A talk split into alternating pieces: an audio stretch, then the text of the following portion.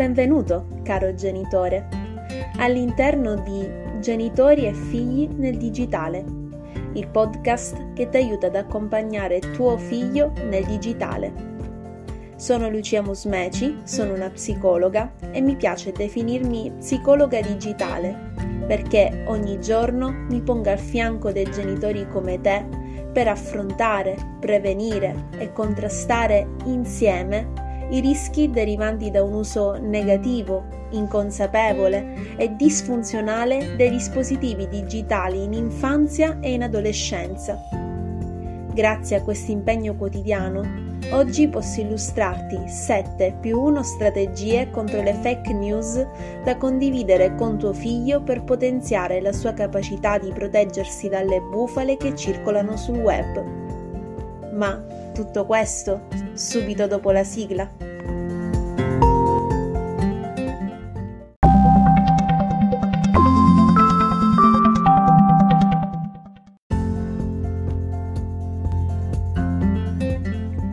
Il web ci permette di accedere rapidamente e in qualsiasi momento a una quantità e una varietà di informazioni di livello infinitamente superiore a quella a cui sarebbe per noi possibile in altri modi. Tramite gli stessi dispositivi digitali che utilizziamo quotidianamente, possiamo così mantenerci costantemente aggiornati su qualsiasi argomento sia di nostro interesse sport, musica, politica, economia, attualità. È innegabile che, di per sé, questa possibilità rappresenta per ciascuno di noi una grandissima opportunità da cogliere al volo.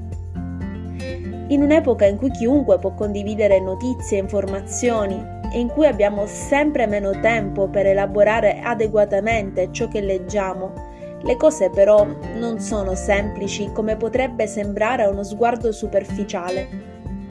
Col tempo, infatti, è diventato sempre più chiaro che non tutte le fonti che trasmettono le informazioni sono davvero attendibili, che non tutte le notizie presenti sul web sono reali e che spesso non è facile distinguere efficacemente la verità dalla falsità. Come conseguenza di tutto ciò, sono sempre più le fake news, cioè le cosiddette bufale, che circolano in rete diffondendosi quotidianamente in modo esponenziale tramite condivisioni frettolose all'interno di social network e chat. Queste false notizie vengono confezionate e messe nel web da individui che desiderano influenzare i nostri pensieri e i nostri comportamenti verso le direzioni per loro, non certo per noi, più convenienti. Per questo è fondamentale sviluppare la capacità di riconoscere le fonti e le informazioni affidabili e veritiere, scartando tutte le altre, in modo da tutelare il nostro, oltre che l'altrui, benessere psicofisico nella vita quotidiana. Ovviamente, per te che sei genitore, si tratta di una competenza ancora più importante da consolidare, perché sei tu il primo educatore digitale di tuo figlio. Sei proprio tu, cioè, la prima persona al mondo che può impedire che in futuro tuo figlio venga condizionato negativamente da informazioni ingannevoli e distorte e non è mai troppo presto per iniziare a lavorare verso questa direzione. L'ideale è infatti che tuo figlio impari a distinguere notizie vere da notizie false prima di ricevere il suo primo smartphone personale. Rispetto all'importanza di educare al digitale prima del primo smartphone personale, ti consiglio di riascoltare o di ascoltare, se non l'hai già fatto, la puntata numero 11 del podcast perché lì ho già approfondito meglio la questione. In questa nuova puntata del podcast, invece, in considerazione di quanto detto finora, ho deciso di illustrarti ben 7 più 1 strategie da adottare contro le fake news che potrai condividere con tuo figlio per potenziare la sua capacità di proteggersi dalle bufale che circolano sul web e così facendo anche di proteggere gli altri che potrebbero essere danneggiati a loro volta da sue condivisioni poco consapevoli. Nota bene, se tu per primo riuscirai ad adottare queste strategie nella tua vita quotidiana, sarà molto più semplice per tuo figlio farle proprie. Tieni, tu, tieni dunque bene a mente quanto ti sto per dire. Potrebbe tornarti utile prima di quanto tu possa pensare. Strategia numero 1. Andare oltre il titolo. Per suscitare maggiormente l'interesse, le fake news vengono solitamente presentate con titoli sensazionalistici, scritti tutti in maiuscolo e o con tanti punti esclamativi. Considerato che questi titoli spesso non sono neppure in linea con il reale contenuto dell'articolo stesso, è decisamente da evitarne la condivisione fondata solo sulla semplice lettura del titolo. È sempre meglio, piuttosto, come vedremo anche in seguito, leggere tutto l'articolo attentamente. Strategia numero 2. Andare oltre le immagini. Anche le foto possono essere selezionate appositamente per confondere le idee relativamente al contenuto dell'articolo. Frequentemente si tratta di foto decontestualizzate o addirittura modificate ad hoc, se un'immagine a corredo di una notizia convince poco, meglio ricercarla su un qualsiasi motore di ricerca per avere più informazioni a riguardo. Strategia numero 3. Prendersi tutto il tempo necessario per una lettura approfondita. Non sempre, quando si trova una notizia sul web, si ha la possibilità di concentrarsi su di essa adeguatamente si potrebbe ad esempio essere quasi arrivati alla propria fermata dell'autobus e o attorno ci potrebbero essere molti rumori di sottofondo che compromettono l'attenzione. In situazioni come queste può essere utile salvare l'articolo per leggerlo in un contesto più favorevole alla concentrazione ed evitare così di perdere dettagli importanti per la reale comprensione del testo. Strategia numero 4. Fare attenzione alla data. Può capitare che notizie ormai passate vengano riproposte in un contesto diverso rispetto a quella a cui si riferiscono realmente. Il loro significato e il loro valore è quindi totalmente modificato, ma può capitare di non accorgersene se non si dà la giusta attenzione alla data riportata solitamente a inizio articolo. Strategia numero 5. Mantenersi lucidi.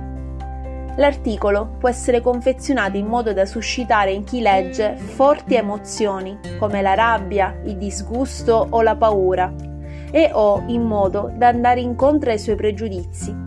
Il tutto con l'obiettivo di spingere a condividere l'articolo con le proprie cerchie di amici e contribuire così alla sua diffusione. È utile quindi fare uno sforzo di lucidità quando si è impegnati nella lettura di un articolo, specialmente se si inizia ad avvertire in se stessi un qualche senso di agitazione e allarme.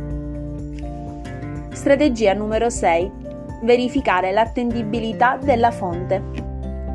Come ormai chiaro, non tutte le fonti di informazione sono davvero attendibili per cui è sempre meglio accertarsi che chi sta trasmettendo l'informazione sia effettivamente una fonte credibile, cioè conosciuta per la propria professionalità e competenza relativamente alla tematica trattata, oltre che per la tendenza a diffondere notizie vere.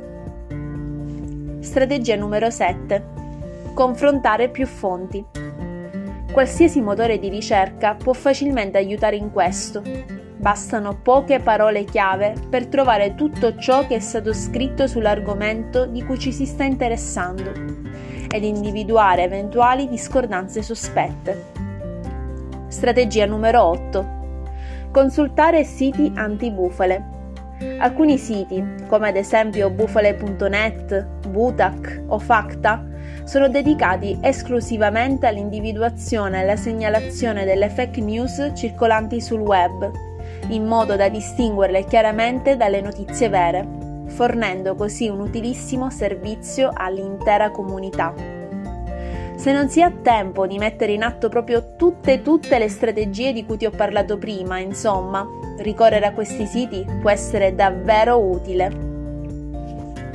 Bene, caro genitore all'ascolto, ora che conosci tutte queste strategie antibufale, che ne dici di condividerle con tuo figlio Inizia spiegandogli le motivazioni principali di chi produce e diffonde fake news e poi mettiti alla prova insieme a lui sul campo.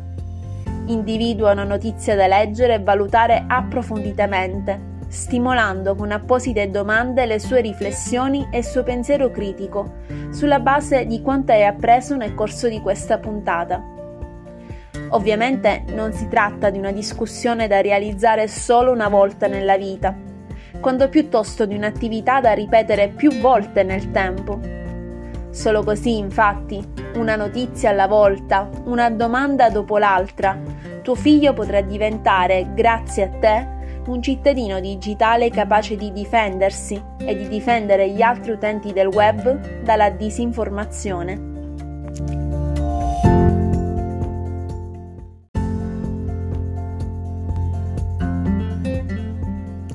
Se vuoi saperne di più sulla tematica affrontata in questa puntata e su molto altro, ti consiglio di raggiungermi presto su Facebook e Instagram, dove approfondisco tutto meglio giorno dopo giorno. Ricorda però di cliccare su Segui anche qui, sulla piattaforma che stai utilizzando per ascoltare questo podcast, in modo da non perderti le puntate successive a questa di oggi. Condividi questo podcast con altri genitori a cui credi possa essere utile e grazie per la tua fiducia. Continuerò a prendermene cura anche nelle prossime puntate.